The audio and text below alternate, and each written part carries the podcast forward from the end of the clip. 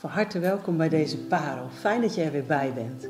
Vandaag zit ik hier met Alice. Alice, jij bent pastor in de Stadskerk, onze gemeente. En ehm, ik weet dat er een Bijbeltekst is die heel speciaal voor jou is. Dat zijn er natuurlijk wel meerdere. Klopt. Maar we hadden uh, onlangs contact en je vertelde mij over een nacht dat je wakker lag. En ook over een tekst die veel voor jou betekende. En ik wil hem alvast graag samen met jullie lezen. Hij komt uit Psalm 46 vers 2. De hele psalm is mooi, maar we kijken nu even naar vers 2. God is ons een toevlucht en vesting. Hij is in hoge mate een hulp gebleken in benauwdheden. Nou, deze tekst is op meerdere manieren bijzonder voor jou. Kun je daar eens wat over vertellen? Nou ja, allereerst, um, het is onze trouwpsalm. Um, dus dat maakte me alleen al heel bijzonder, voor ons in ieder geval. En um, nou ja, als je hem dan zo gelezen hebt, dan is het natuurlijk niet een heel voor de hand liggende trouwpsalm, um, trouwtekst. Uh, maar voor ons uh, was het wel echt eentje die we van God ontvingen.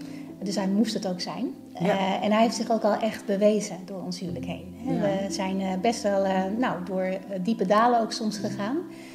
dat we echt met regelmaat ook aan deze tekst gedacht hebben. Van ja, die benauwdheden die zijn er wel degelijk, ook in ons leven. Ja. Uh, maar God is ook echt die toevlucht en die vesting.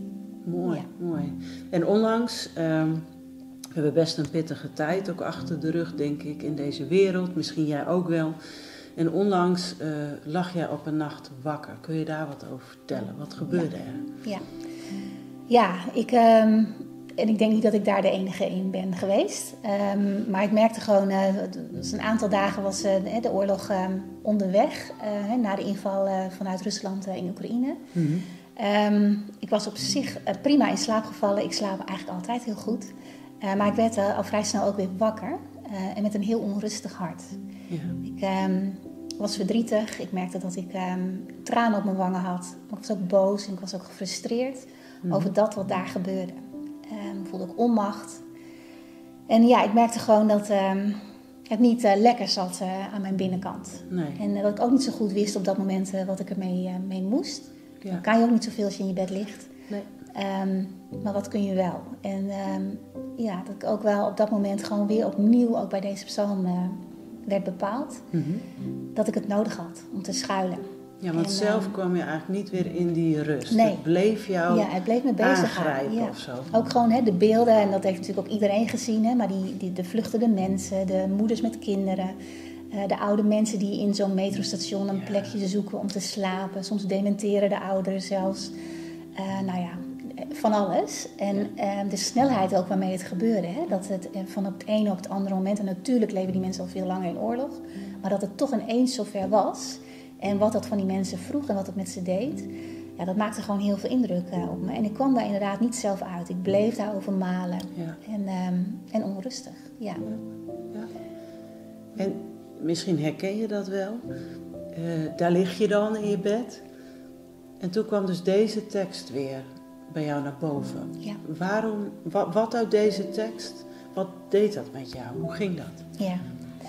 Nou ja, het eerste deel spreekt natuurlijk over veilige schuilplaats en vesting. Er zijn allerlei mooie vertalingen. Um, hè, in het Engels is het ook heel mooi. Uh, hè, um, uh, God is our refuge and our strength. Uh, an ever-present help in need. Um, dus dat eerste deel vind ik heel mooi dat hij dus die schuilplaats is. Maar dat tweede deel is wat me eigenlijk altijd nog meer raakt. En mij ook eigenlijk altijd juist uh, brengt op die plek weer van vrede. Mhm. En dat is dat hij in die benauwdheid ook echt een betrouwbare hulp is. Dat hij aanwezig is. Hij is dat. Ja, het is niet iets uh, wat hij misschien gaat zijn of um, nou ja, zo. Maar hij is aanwezig in die benauwdheid, in die nood, in de onrust. Um, bij mij in die nacht, Ja. uh, maar dus ook uh, bij al die mensen waar, ik, waar mijn gedachten maar over bleven malen. Mhm.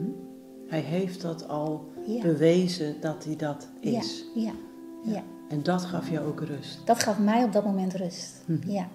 Dat, hij, um, nou, dat hem dus ook niks uit zijn handen valt. Ja. En uh, dat hij gewoon echt voor iedereen beschikbaar is om die hulp te zijn. Nou, misschien kijk je en denk je, ja, dat, dat weet ik. En tegelijkertijd is mijn, mijn hart wel onrustig. Het kan ons soms zo overvallen. Dingen in ons eigen leven of inderdaad dingen die we zien. Wat zou jij dan, uh, wat zou je dan willen zeggen als dat zo is? Ja, want dat herken ik natuurlijk, want dat had ik ook in dat moment. Ja. Ehm, ja, en, en ik kan er dus alleen maar eigenlijk van getuigen ehm, wat het met mij doet als je dan toch in zo'n moment hem dus ook opzoekt. Ehm, ook in die aanwezigheid van hem gaat staan. Ja. Eh, hem daadwerkelijk vastpakt, aankijkt. Dat je in die vesting gaat, in die schuilplaats gaat. Om ook daadwerkelijk te voelen en te ervaren dat hij die aanwezige hulp in benauwdheid is. Dus je lag eigenlijk op een gegeven moment biddend in ja, bed. ja, zeker. Ja. Ja. Ja. Ja. En, En nogmaals, dan is niet de situatie in Oekraïne opgelost. nee. Ehm, zo simpel is het niet. Ehm, maar ik denk dat dat ook niet hetgeen is wat, ehm, wat God ons leert. Want we hebben ook gewoon te dealen met het hier en nu. Ik denk dat hij juist wil dat we alle leed, alle onmacht, alles wat er is, dat we dat volle bak aankijken. Eh, maar dat we wel hem daarin zoeken. Ja. ja. Je noemt eh, in het kader daarvan ook wel eens Romeinen 8, vers 18. Dat is Ja. ook een bijzondere tekst. Voor jou, hoe sluit die tekst hierop aan? Ja, daar staat heel mooi hè, dat het lijden van de tegenwoordige tijd, van het hier en nu, niet opweegt tegen de heerlijkheid die ons wacht. En ja, voor mij is dat een belangrijke tekst en sluit die hier ook op aan, omdat het zo perspectief geeft. Hè, Het, ehm, houdt ons, eh, het, het, het, het daagt ons uit om onze blik van het hier en nu af te halen naar eh, die eeuwigheid, naar God zelf. Ja. Ehm, waardoor ook eh, de omstandigheden in het hier en nu er anders uit zullen zien. Ja, het verandert ook Ja. al het hier en nu Zeker. in ons, hoewel Aan de binnenkant, aan de binnenkant, ja. Ja. Want de omstandigheden, Die eh, zijn soms nog net zo wrang, doen nog net zoveel pijn. Maar het is wel vanuit een andere grond, een andere bodem, dat we het ook kunnen handelen. Of dat we daar dwars doorheen toch kunnen uitdelen. mooi, ja. Eh, misschien is het ook mooi om samen deze parel biddend af te sluiten. Ook vanuit deze tekst en vanuit het perspectief om God echt vast te pakken, ook vandaag. Eh, zo gezegd, op een respectvolle manier bedoeld. Wil jij met ons bidden? Ja, dat wil ik zeker. En dan wil ik ook heel graag je ook uitnodigen om ook dan in het geheel deze psalm eh, te lezen. Ehm, omdat het eigenlijk ook in zijn geheel een prachtig mooi gebed is. Omdat het niet alleen, ja, we hebben nu dit hele mooie versen uitgepikt. Maar eigenlijk is die hele psalm laat zo zien wie God is. Maar dat ook ehm, met hem en in zijn hand alles mogelijk is. En Ja. nou ja, dat vind ik gewoon zelf ook. eh, het is niet alleen dat vers, het is nog veel meer dan dat. Ja. Ja, De hele psalm, prachtig. precies. Ja, Biddend lezen. ja we samen Dat nu helpt. ook eh, vanuit dat, die gedachten samen bidden? zeker. Doen we. Ja, prachtige God. Hemelse Vader, Koning Jezus, Heilige Geest. Heer, ehm, zo komen we voor uw troon. Heer, en eh, stappen we ook op dit moment in die veilige schuilplaats, in die vesting die u bent. Heer, en eh, we geven ons aan u over. Hoe onze omstandigheden ook maar zijn, hoe ons leven er ook maar uitziet, wat ons ook maar bezighoudt in onze gedachten, in ons hart, waar de onrust ook maar zit. Heer, en we kiezen ervoor om te schuilen bij u.